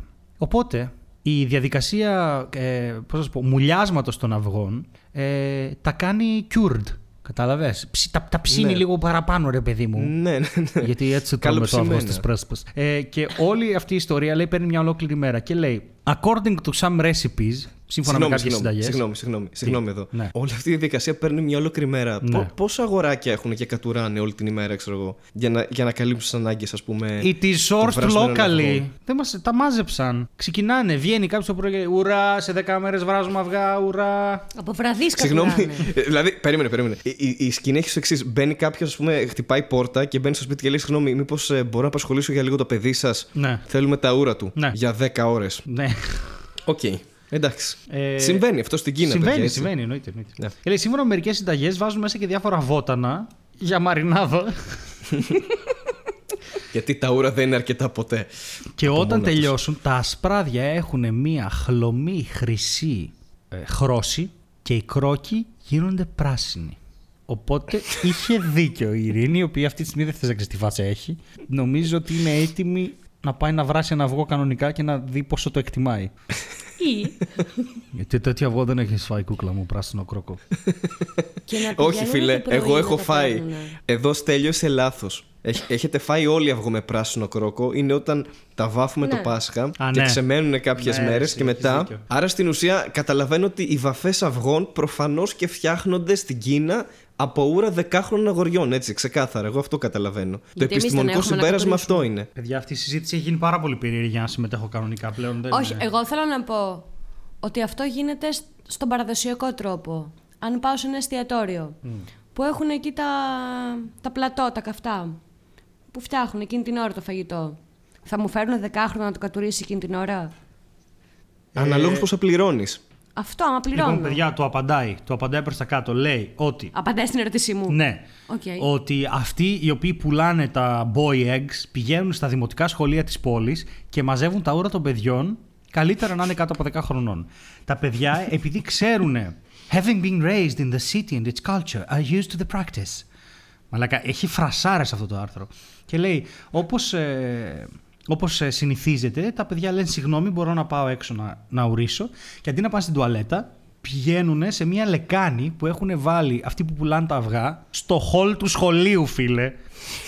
Τα παιδάκια παίζουν και τριγυρνάνε εκεί και πατάνε στα ούρα, πλέουν τα μούτρα τους καμιά φορά. Πίνουν νερό άμα διψάνε και οι βρύσει έχουν χαλάσει. Π- Παίρνω από τα ελληνικά σχολεία, δανείζομαι. Βεβαίως. Μια ομορφιά είναι αυτό που περιγράφεις. Και μετά λέει Some vendors go as far as to wait with containers in parks or public restrooms. Δεν ξέρεις τι να φοβηθείς, δηλαδή, τον παιδεραστή ή τον άλλον. Έχεις μπερδευτεί πάρα πολύ. For a parent who is willing to let their child offer urine. Επίσης, οι δάσκαλοι, που είναι πολύ προετοιμασμένοι για αυτή την παράδοση, πολύ συχνά θυμίζουν στα παιδιά να μην ουρούν στην ε, λεκάνη αν κάποια από αυτά έχουν πυρετό ή νιώθουν άρρωστα. Γιατί αυτό είναι το πρόβλημα. δηλαδή να πιούμε Ε, ούρα, αλλά εντάξει, όχι ρε. άμα έχεις πυρετό, ρε φίλε. Δηλαδή, μην Ε, όχι το- και χαλασμένα, ρε φίλε. Ε, εντάξει, οκ. εντάξει. Είπαμε. Να σου πω κάτι. Δεν ισχύει ότι τα ούρα, ρε παιδί μου, είναι υγρά που έχουν φιλτραριστεί από τον οργανισμό σου. Άρα είναι πιο καθαρά από πριν. Τα ούρα μπορεί να είναι αποστηρωμένα στον οργανισμό σου, αλλά όταν κατουράς, επειδή η ουρήθρα είναι εκτεθειμένη, μπορούν να μαζέψουν μικρόβια από την ουρήθρα. Οπότε το ότι τα ούρα είναι καθαρά είναι μύθος. Άρα εκεί είναι λοιπόν το. Εκεί έγκυται το θέμα, καταλαβες. Είναι σαν το κοκορέτσι στο Πάσχα. Που δεν, έχει, που δεν έχει καθαριστεί καλά το εντεράκι. Και εκεί, γι' αυτό δίνει την οστιμιά. Ναι. Το πιάσατε, εκεί, εκεί είναι το θέμα. όχι πάλι όπερα, όχι, Όχι, πάλι. αυτό ήταν η Άτζελα. Α, οκ. Η οποία το γύρισε σε όπερα μετά από αυτό που άκουσε. δηλαδή να κάνουμε ένα τσιμπούσι με Τσιμπούκι. κοκορέτσι. Προτιμούσα να πεις τσιμπούκι. Θα έκανα τώρα ένα ε, άνετα σε σχέση με τα αυγά. Δηλαδή. Θα φας και ένα βουλάκι Οκ. μετά. να φάω και το βουλάκι του. Για πες, ναι, τσιμπούκι. Τσιμπούσι, συγγνώμη. Ένα κοκορετσάκι με το σκατουλάκι του έτσι όχι πλημμένο και ένα βουλάκι βραμμένο στο ούρο Ναι. και ορίστε το μεζέ σου γιατί; Δεν έχεις φάει τέτοιο πράγμα, σου λέω. Θέλετε να κάνουμε παράδοση κάθε Πάσχα να τρώμε virgin boy egg και κοκορέτσι μόνο και να ενώσουμε τις δύο κουλτούρες; Να ενώσουμε τις δυνάμεις μας. να πάμε φυλακή. Ποιος θα μαζεύει τα ούρα των δεκάχρονων; Ξέρεις τι, ήδη έχουμε τα αυγά το Πάσχα. Γιατί να μην τα κάνουμε έτσι και να συσφίξουμε σχέσεις με την Κίνα Ε. και να τραγουδάει η Άτζελα. Κοίταξε, είναι μια Ω. πολύ καλή πρόταση και προτείνω να τους, να, να τους αλλάξουμε και κάποια άλλη παράδοση. Δηλαδή να βράζουν το ρύζι σε ούρα. Να βράζουν το ρύζι σε ούρα. Ου. Ξέρεις τι πρόβλημα προκύπτει μετά από αυτό; Είναι τεράστια ανάγκη για ούρα. Που δεν ξέρω αυτό τώρα πόσο, πόσο πρόβλημα δημιουργεί. Τελειώνουν βρε Θα τα έπ- παιδιά, βρε. Τα παιδιά είναι, στα παιδιά είναι και η βασιλεία των ουρανών, ρε Χάρη. Τελειώνουν ποτέ τα παιδιά. τα παιδάκια νερό τους δίνεις ούρα βγάζουν, ρε. εσύ, Δεν σταματάνε. Τα ούρα δεν τελειώνουν ποτέ. τα Δεν ούρα ξέρω. είναι Θα φυσικός σου πω- πόρος θα σου της πω. γης. Γιατί και εμείς είμαστε φύση. Άρα αυτό που παράγουμε είναι φύση. Και θα έχουμε μία ουρά για ουρά. Δεν θα θα... λε ουρίστε και θα εννοείς κάντε ουρά και κατουρίστε. Πολλοί κόσμος πονάει με αυτά τα αστεία. Ε, αλλά ξέρεις τι, εγώ λέω ότι αν θέλουμε να το κάνουμε σωστά, πρέπει να, να συσταθεί μια επιτροπή από vegans για να δούμε αν αυτό είναι εφικτό και αν δεν μολύνει το περιβάλλον, ρε παιδί μου. Και μετά, ε, αν πάρουμε το clearance από αυτούς, είμαστε OK να το κάνουμε, πιστεύω. Oh Και- no, you went Και, there. δι- και δίνουμε, και δίνουμε πώς το λένε, ιδέες για την κυβέρνηση ότι παιδιά υπάρχει και αυτή η λύση. Θα σφίξουμε τις ε, σχέσεις μας με την Κίνα που είναι ένα έτσι ισχυρό οικονομικά κράτος και θα, θα ξεκινήσει από το πολιτισμό μας και το δικό τους και θα έχει και επεκτάσεις ας πούμε οικονομικές, οικολογικές. Δεν έχω ιδέα τι λέω, ας με σταματήσει κάποιος. Την προηγούμενη φορά σε έκανα fade out, αλλά οκ. Αλλά το- το- τώρα θα το κόψουμε έτσι. Θα το κόψουμε έτσι, λοιπόν. Ε, Με έκανες fade out και μετά με έδιρες, έτσι μην το ξεχνάμε αυτό. Πάντα, Εγώ πάντα. τουλάχιστον δεν το ξεχνάω. Παιδιά, είναι η αγαπημένη μου φάση να δέρνω το χάρι. Τον δέρνω με πάρα πολλούς τρόπους. Τον δέρνω με, με αυγά. Τον δέρνω Με κατουρημένα με κατουρημένα αυγά. Έτσι για να τον ατιμώσω κι άλλο. Με κοκορέτσι. με κοκορέτσι τον δέρνω, τον δέρνω γύρω-γύρω με τα έντερα. τα οποία δεν τα πλένω ποτέ, έτσι. Γιατί πρέπει η μπλούζα του να έχει λεκαία από σκατούλες μετά. Για να νιώθει την ταπείνωση. Τι τρυφερός. Ναι, έτσι. και μετά τον βάζω να κοιμηθεί γιατί έχει υποθυμίσει από την δυσοσμία και ψε- φτιάχνω ένα ψεύτικο ήλιο έξω από το παράθυρο. Και όταν ξυπνάει είναι γυμνόστιθος και νιώθει τις ηλιαχτίδες και γυρνάει δίπλα και πιάνει το μαξιλάρι και νομίζει ότι έχει ζωή. Και έτσι κάνω σύνδεση με αυτό που είπα στην αρχή, ρε φίλε. Πόσο ωραίο κλείσιμο! Πόσο ωραίο κλείσιμο! Σχεδόν δεν χρειάζεται το Netflix Corner. Σχεδόν δεν χρειάζεται, ναι. Netflix Corner. Netflix Corner. Netflix Corner. Και φτάσαμε στην τελευταία ενότητα αυτού του podcast, ε, η οποία όπως όλοι πλέον γνωρίζετε είναι το Netflix Corner και για το σημερινό επεισόδιο η σειρά που θα α, αναφέρουμε και θα ασχοληθούμε είναι το Big Mouth. Μόνο εμείς. Ε, το οποίο είναι ε, μια σειρά ε, καθαρή κομμωδία, είναι animated, έτσι. Ε, έχει σαν συντελεστή, κάνει 37 φωνές ο, ο Nick Kroll, για όσους το ξέρετε. Όχι, Είναι- κάνει κυριολεκτικά 37, δεν το πάει για αστείο, το έχει πει, Α, είναι, κάνει ναι, 37, 37. φωνές στη σειρά. Οκ. Τέλεια. Μέσα είναι, στη σειρά κάνει είναι ο 37 Μαντζούκα φωνές, ο οπότε- Jason, τον αγαπάμε. Είναι ο Jason Ματζούκας επίσης εκπληκτικός κωμικός. Είναι Ε, ο, γκούμεν, ο γκόμενος της, ε, πες της, ε, στο Brooklyn Nine-Nine στην τρίτη σεζόν νομίζω, ο τρελός. Ο γκόμενος ποιανού. Στο Brooklyn Nine-Nine Ναι. παίζει το, ε, τον, γκόμενο, τον τρελό γκόμενο που ήταν undercover στη, της, ε, πώς τις λένε ρε, έχω κολλήσει, δεν της θυμ- Λατίνα. Ναι, δεν θυμάμαι το όνομά του. Ούτε εγώ θυμάμαι το όνομά του, θα το δούμε τώρα ηθοποιού. αμέσως. περίμενε. Και- και ο Όχι, John ο Mulaney Μαντζούκας παίζει, είναι έτσι. ρε, σου λέω. Ο Άντριαν Πιμέντο. Α, έλα ρε, ναι, ο Μαντζούκας είναι. Ναι, ναι. ναι. είσαι βλαμμένος Πα- εντελώς. ή- ήθελες, μαλάκα, ναι. συγγνώμη, είπαμε Jason Μαντζούκα και μετά ήθελες να το ξαναπούμε. Τι; Ότι είναι και αυτός, αλλά είναι και. Μα το είπαμε πριν ότι παίζει ο Μαντζούκα. Δεν το είπαμε. Ο οποίος, για να καταλάβει το κοινό, είναι αυτός που έπαιζε στο Α. Brooklyn Nine-Nine. Α, εγώ νόμιζα ότι ψάχναμε το όνομα του ηθοποιού. Όχι, βέβαια. Αλλά εντάξει. Ε, Θα κοπεί και αυτό στο μοντάζ τέλειο. Οκ, ναι, και ναι, μετά ναι, θα ναι. με δει για να Ναι, με τιμωρήσεις. εννοείται. Λοιπόν, Παίζει ο Mulaney. Και- αν και σας παίζει το αρέσει ο Mulaney, Mulaney. ναι. Και παίζει και ο Jordan Peele. Που ήταν στο Key Εννοώ. and Peele. Στο Comedy Central. ναι, ναι, έχεις δίκιο. Go. Ε, λοιπόν, δεν θα κάνουμε spoilers, θα είναι spoiler free για να το δείτε. Ε, γιατί εγώ πιστεύω προσωπικά ότι αξίζει να το δείτε. Δεν παίζει σαν τραμπούλοκ, ας πούμε, οπότε πρέπει να το δείτε. είναι πάρα πολύ καλή κωμική σειρά. Ε, τη βάζω στο top 5 μου των animated που έχω δει. Έχω δει 5 animated σειρές κωμικές. Είναι σίγουρα στο top 5 μου. Οκ. Δεν είπα καν σε ποια θέση. Αλλά ε- είναι πάρα πολύ αστεία. Ε, πραγματεύεται ε, την εφηβεία και το πώς βιώνεται αυτό από συγκεκριμένους χαρακτήρες που θα δείτε στη σειρά. Από τα παιδιά κυρίως, αλλά και από το περιβάλλον του, στο σχολείο, τους δασκάλους. Γιατί έχει και πάρα πολύ ωραίους ενήλικες χαρακτήρες στη σειρά. Ναι, έχει. Με λατρεύω Steve, ε, Coach Steve, είναι αγαπημένος μου. Τον λατρεύω. Καλά, τον δεν το λες και λατρεύω. ενήλικα τον Coach Steve, αλλά οκ. Ναι, Ε, είναι τυπικά ενήλικα, Τυπικά, παιδί ναι, μου. ναι. Επίσης να πω ότι δεν είναι teenage, είναι tweenage. Είναι στα 12, δεν είναι 14. Είναι Ναι, είναι προεφηβεία. ναι, είναι Είναι μπαίνοντας στην προεφηβεία. εφηβεία. Και Ακριβώς. έχουν κάνει ένα. Έχουν φτιάξει μια οντότητα γιατί είναι βασισμένο στην εφηβεία του Κρόλ και του Goldberg. Έχουν φτιάξει ένα μηχανισμό για να εξηγήσουν την εφηβεία που είναι πάρα πολύ αστείος. Που είναι πολύ ωραία. Πολύ ωραία δοσμένο και επίσης καταφέρνουν με κάποιο τρόπο και το κάνουν παρόλο που είναι πολύ κάφρικη σειρά και έχει πολύ σεξουαλικό αστείο μέσα και έχει πράγματα που ξέρεις, που καμιά φορά λες wow, δηλαδή το Όχι, γιατί παρατράβηξαν. στην ουσία είναι, είναι το κεντρικό θέμα. Πραγματεύεται το πώς σκέφτονται το σεξ στην προεφηβεία τα παιδιά, ρε παιδί μου. Δεν είναι ότι είναι καφρίλα Όχι, καθαρά. τα παιδιά το σκέφτονται με έναν ρομαντικό και περίεργο τρόπο και μετά έρχονται οι ορμόνες που τα, τα ξεφτιλίζουν Ναι. όλα, αλλά τα παιδιά έχουν χώρο και για τα δύο. Δηλαδή, ε, ξέρω εγώ, ε, έχουν φτιάξει κάποια τέρατα που λέγονται hormone monsters, τα οποία είναι μια τέτοια κατάσταση. Πού είναι αυτό, είναι, είναι προσωποποίηση Της- ε, της του- ορμόνης. Της ορμόνης, ναι, είναι πάρα πολύ. Και το έχουν άλλα δώσει έχουν πάρα τα πολύ αγόρια, άλλα έχουν τα κορίτσια και ο καθένας έχει το δικό του hormone monster. Και είναι. Hey, you wanna go fuck that guy; Όχι, είναι φίλος μου. Yeah, fuck that guy. Ναι, αλλά είναι φίλος μου. I said fuck that guy. Και γυρνάει και του λέει, Σου είπα σταμάτα. Oh, we don't fuck that guy. Οκ, το έμαθα. Και είναι μια τέτοια φάση, ρε παιδί μου, που αλληλοεπικοινωνούν. Επεισόδιο στο Simpsons. Τι; Ε, που σε κάποια φάση το παθαίνει αυτό ο Μπαρτ και έχει δίπλα του αυτόν ένα ανθρωπάκι ορμόνη. Ναι. Που του λέει σε όλο το επεισόδιο τι να κάνει. Ναι. Αλλά τα- δεν, δεν κάνουν τυφλά. Δηλαδή, κάποιες φορές τα κάνουν, αλλά πάντα αναρωτιούνται και ποτέ δεν πέφτουν. Δηλαδή, πάντα κοντράρονται μέσα τους. Όχι, μου αρέσει, τη σέβομαι. Όχι, δεν θα το πω αυτό. Όχι, dude, αυτό δεν γίνεται. Όχι, αυτό είναι σεξιστικό. Ah, you kids. Είναι, δηλαδή, έχει μέσα, έχει όλη τη μάχη που γίνεται μέσα σε ένα παιδί να είναι καλός, να είναι ευγενικός και ταυτόχρονα πώς αντιμετωπίζει τις κάβλες, την τρέλα, τα ξενύχτια, ξέρω εγώ, πώς αντιμετωπίζει τους μεγάλους που χωρίζουν, παίρνουν διαζύγιο, κάνουν ναρκωτικά, ε, οτιδήποτε. Δηλαδή καταφέρνει και γίνεται γλυκό, αλλά με πολύ καφρίλα. Δεν ξέρω αν συμφωνεί Ναι. ο Χάρης. Και έχει όλο αυτό το embarrassment, ρε παιδί μου, της αντίθεσης του Hormone Monster με αυτό που πραγματικά σκέφτεσαι. Γιατί τελικά στην ουσία αυτό που θα γίνει είναι αυτό που θέλει το Hormone Monster γιατί είσαι 12.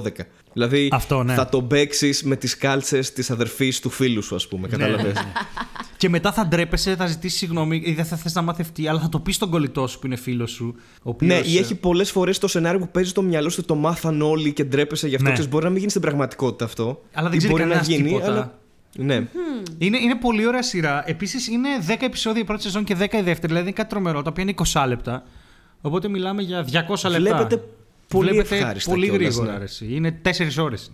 Ξέρεις τι δεν μου άρεσε; Τι; Για να πούμε και τα downsides, Ναι. ας πούμε. Εμένα αυτό που με απέτρεπε ε, να δω τη σειρά, που είναι και animated και γενικά ρε παιδί μου, οκ, ε, δεν είμαι όπως είπα φαν, αλλά υπάρχουν αριστουργήματα animated ε, Rick and σειρές, Morty, όπως Rick and το Morty, Rick and BoJack Morty.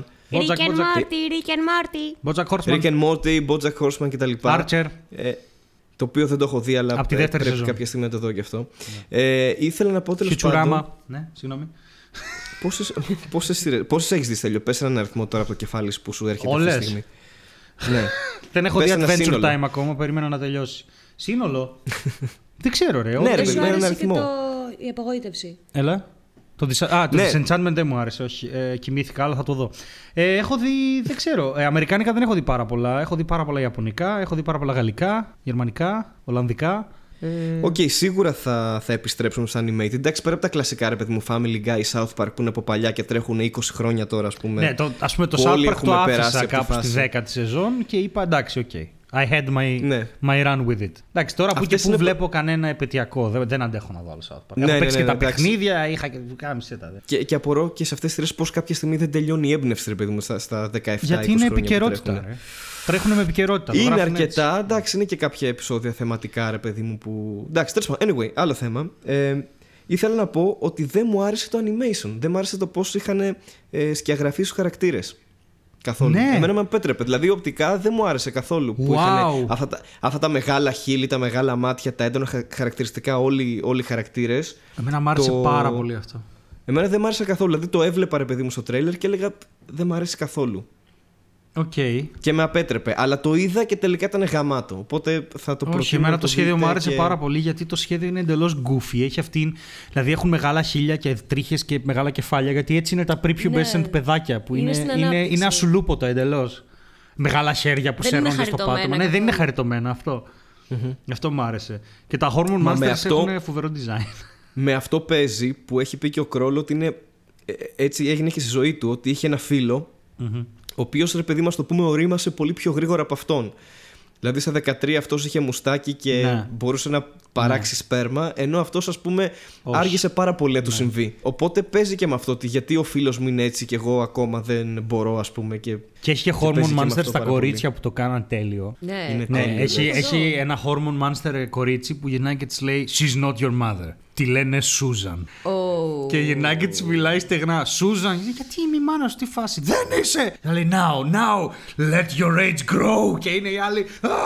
Και πλακώνονται, ξέρω εγώ, και είναι That's my girl. Και elle καθαρίζει τα νύχια της. Ξέρω εγώ, είναι, είναι πολύ. Έχει πάρα και για τα κορίτσια είναι πολύ ωραίο. Και όλο το σεξουαλικό κομμάτι δεν βγάζει, ας πούμε, καθόλου απ' έξω τον αυνανισμό των γυναικών και αυτά. Τα θεωρεί ίσα. Δηλαδή, όσο το παίζει ένα αγόρι ή το παίζει και ένα κορίτσι. Α πούμε, απλά τα αγόρια είναι λίγο Ναι, πιο ναι. graphic, αλλά και τα κορίτσια Ναι. είναι. Καλά, έχει σουρεάλ πράγματα τώρα. Έχει σχέσεις με μαξιλάρια, έχει. έχει ξέρω εγώ- Μαντζούκας, ναι. ναι. Ναι, έχει πολύ. είναι πολύ ωραίο. Έχει είναι σουρεάλ πολύ πράγματα, αστείο, ναι. Παίζει πάρα πολύ και με τη Γιατί φαντασία. δεν το έχω και... δει εγώ αυτό. Ορίστε, την πείσαμε. Άρα Α, κάνουμε την καλή πείσαμε δουλειά. να το δει. Πετύχαμε το στόχο μας. Ωραία. Το έβλεπα συνέχεια Έχω- και έλεγα να το δω, να το δω, αλλά δεν ήξερα καν. Δες το, δες το, δες το. Τι πραγματεύεται. Να σας πούμε ότι επειδή είχα- είχατε απαντα- ανταποκριθεί πολύ καλά ως κοινό στο ότι προτείναμε το Lucifer spoiler free και δεν κάναμε κριτική ακριβώς, αλλά είπαμε πέντε πράγματα γύρω από αυτό. Ε, όπου παρεπιπτόντως βγήκε νέο comic Lucifer, θα διαβάσω και θα επανέλθω στο επόμενο επεισόδιο. Οπότε είπαμε και τώρα να προσπαθήσουμε να προτείνουμε κάτι χωρίς να κάνουμε spoilers και χωρίς να κάνουμε review και να δούμε αν η Ειρήνη μετά από αυτό που είπαμε θα θέλει να το δει. Οπότε ελπίζουμε να μοιραζόσαστε την ίδια αίσθηση. Που είναι υπέροχη, θέλω να ξέρετε. Μπράβο. Είναι σαν διαφήμιση, από, σαν διαφήμιση αποσμητικού κάπως αυτό. Στεγνή και καθαρή. Με αυγά τηγανισμένα σε κόπρανα. Όχι, όχι, όχι, όχι πολύ λάθος. σε κόκα. σε κόπρανα, ρε, τι κόκα. Τηγανίζει συχνά σε κόκα. Καμία σχέση το ένα με το άλλο. Α μην τα μπερδέψουμε ποτέ. δεν Ε, έχει ιδέα. Να σου πω, αγοράκι, τηγανίζω όπου θέλω. Είναι αυτό που ο καθένας έχει άλλο πράγμα στο μυαλό του, ξέρεις, και νομίζει ότι το ένα είναι καλό και το άλλο είναι κακό και είναι ακριβώς το αντίθετο. και είναι δεν έχεις ιδέα, ούτε εσύ, ξέρεις, και είναι- Ενώ είναι ακριβώς το αντίθετο πράγμα, ξέρω εγώ. Ωραία, θες να κλείσουμε με βαθμολογία; Πόσο θα έβαζες; Ναι, τι είδους βαθμολογία; Πόσο θα έβαζες στα 10, ρε παιδί μου, αυτό; Στις animated IMDb σειρές που rating. έχω δει ή στο. Κοίταξε. Στο, στο Big Mouth. Ναι, ναι, σε σχέση με τι, σε σχέση με μια υπεργυρισμένη σειρά. Γιατί είναι animation. Δεν, δεν μπορώ να τα βάλω στο ίδιο. Οκ, θες να κάνεις άλλο rating για τα animated ε, series, ας πούμε. Τι- τι ναι, θες θα να έλεγα κάνεις ότι ακριβώς; στο, Ωραία. το δεκάρι μου είναι το Futurama. Στο 9 είναι το Rick and Morty γιατί δεν ξέρω αν θα τελειώσει και πώς θα τελειώσει. Οπότε εγώ κρίνω πάρα πολλά από το πώς το γράψανε, ας πούμε. Στο Big Mouth γιατί είναι σπάνιο. Μια τέτοια αντίληψη της σύγχρονης εφηβείας που βάλλεται από πολλά. Από... ε, Δηλαδή κάποτε για τους έφηβους ο γκέι ήταν ο γκέι και τελείωνε. Για αυτούς δεν υπάρχει αυτό. Υπάρχουν Ναι. παιδιά που είναι bi και το, λένε, το συζητάνε ανοιχτά από τα 12. Υπάρχουν παιδιά που σκέφτονται σοβαρά αν είναι γκέι. Δηλαδή έχει πολύ, πολύ teenage drama. Έχει πολύ καφρίλα. Και υπάρχει και η Λόλα. Και ποια είναι η Λόλα; Ε, δεν θυμάσαι τη Λόλα που είναι το κοριτσάκι με την αντρική φωνή; Α, ναι. Spoilers. ε, Που είναι έλα να τα φτιάξουμε τώρα. Α, ναι, ναι, ναι, ναι, ναι, ναι, ναι. Που είναι και Τέλειες ψωνάρα, χαρακτήρες. ξέρω εγώ. Τι... Ναι, ναι, ναι. ε, θα του βάλω 8 στα 10 θα του βάλω. Και για το χρόνο, γιατί νομίζω ότι είναι πολύ ωραίο. Είναι πολύ ωραίο να κάτσεις να δεις ένα βράδυ λίγο Big Mouth έτσι πριν κοιμηθείς. Είναι πολύ χαλαρό και διασκεδαστικό. Ναι, και σε και- προβληματίζει και λίγο για τη δική σου εφηβεία. Και αν έχετε παιδιά, και- ίσως προβληματιστείτε και για τη δικιά τους. Γιατί καμιά φορά ξεχνάμε. Ναι, ακόμα, ακόμα είναι και εκπαιδευτικό, ρε παιδί μου. Ότι, Ναι. Να, αυτές οι απορίες που έχουν τα παιδιά στο μυαλό τους της ηλικίας αυτής είναι φυσιολογικές. Να, υπάρχουν στη σειρά, ξέρω εγώ. Ναι. Δεν είναι κάτι που, που είναι τόσο κάφρικο ή τόσο που ξενίζει. Σαν... Εντάξει, έχει προφανώς το στοιχείο της υπερβολής, αλλά το... έχει αποδοθεί πάρα πολύ ωραία και το ορμονικό όλο θέμα με την προσωποποίηση, αυτό που είπε στο Hormone Monster. Και Σωστό έχει είπανε. και ένα Ναι. αστείο το Και- οποίο πραγματικά θέλω, θέλω να το σχολιάσουμε στο επόμενο επεισόδιο. Μόνο και μόνο γι' αυτό. Οκ. Γιατί το Αφού το αγαπάω αυτό δούνε το όλοι. αστείο, ναι, και ελπίζω να το έχουν δει για να μην, γιατί επειδή είναι spoiler free, το αγαπάω. Τέλος πάντων. Έχει να κάνει Εντάξει, με το ωραία. κεφάλι, αν θυμάσαι. Ναι, ναι, ναι, ναι, οκ. το θυμάμαι. Ναι. θυμάμαι. Οπότε εγώ βάζω 8 στα 10. Εσύ. Ωραία. Και εγώ, για να είμαι σύντομος, θα βάλω ένα 7,5. Οκ. Και λίγο πιο αυστηρός. Αλλά 7,5 Ωραία. νομίζω θα του έδινα. Οκ. Αυτό. Χωρίς καμία περαιτέρω εξήγηση. Θα το δείτε και αν συμφωνείτε, διαφωνείτε. Εγώ νομίζω κάπου εκεί θα τα βρούμε. Ανάμεσα εκεί. Να κλείσω με ένα μήνυμα από Hormone Monster αφού, ε, αφού μας αποχαιρετήσει η Ειρήνη. Αφού ευχαριστήσουμε πάρα πολύ την Ειρήνη που ήταν ε, μαζί μας σήμερα και είναι η πρώτη guest ever και μπράβο Ειρήνη. Εγώ δίνω ένα χειροκρότημα. Δίνω ένα χειροκρότημα. Αχ, με χειροκροτάνε. Εγώ και σας αφού μας ευχαριστώ πάρα ευχαριστήσει πολύ. και η Ειρήνη. Έτσι, μπράβο, ναι. Εγώ ευχαριστώ πάρα πολύ που μου δώσατε την ευκαιρία να πω τον πόνο μου σήμερα. Κούκλα μου, υπάρχει πάντα χώρος για σένα και τον πόνο σου εδώ. και τον πόνο, Ε, τον τραγουδιστή στο YouTube. υ- υπάρχει κόσμος εκεί έξω, Ειρήνη, που πονάει. Ζει αυτά που ζεις και εσύ. Τι να κάνουμε τώρα. Εντάξει. Εγώ καταλαβαίνω τον πόνο του απλού κόσμου. Elevation. λοιπόν, σας αφήνω, γιατί μου έχουν στείλει mail από δουλειά, πρέπει να το δω. Τέλεια. Καλή επιτυχία. Ευχαριστούμε πάρα πολύ. Εντάξει, και αν έχουν παπαγάλο δεν πάω καν. Γεια σας. Εννοείται αυτό. Γεια Δεν θα σας. σε πάρουν κιόλας. Κάτσε Μαρή να κλείσω κι εγώ, μην βγεις περίμενε. Ή κάνε ότι φεύγεις, κάνε ότι περπατάς, ξέρω εγώ, οτιδήποτε. Χάρη, θες να πεις τίποτα; Θέλω να πω ότι η Ειρήνη έφυγε τρέχοντας για κάποιο λόγο μετά από αυτό. Ναι, είναι Ε, ακόμα δίπλα μου όμως, μας κοροϊδεύει. ναι. Οπότε δεν έχω να πω τίποτα άλλο. Νομίζω μπορείς να κάνεις εσύ τον επίλογο. Ωραία. Σας ευχαριστούμε πολύ. Τα λέμε την επόμενη εβδομάδα. Πηγαίνετε και αυνανιστείτε! Τώρα! Όλοι! Α!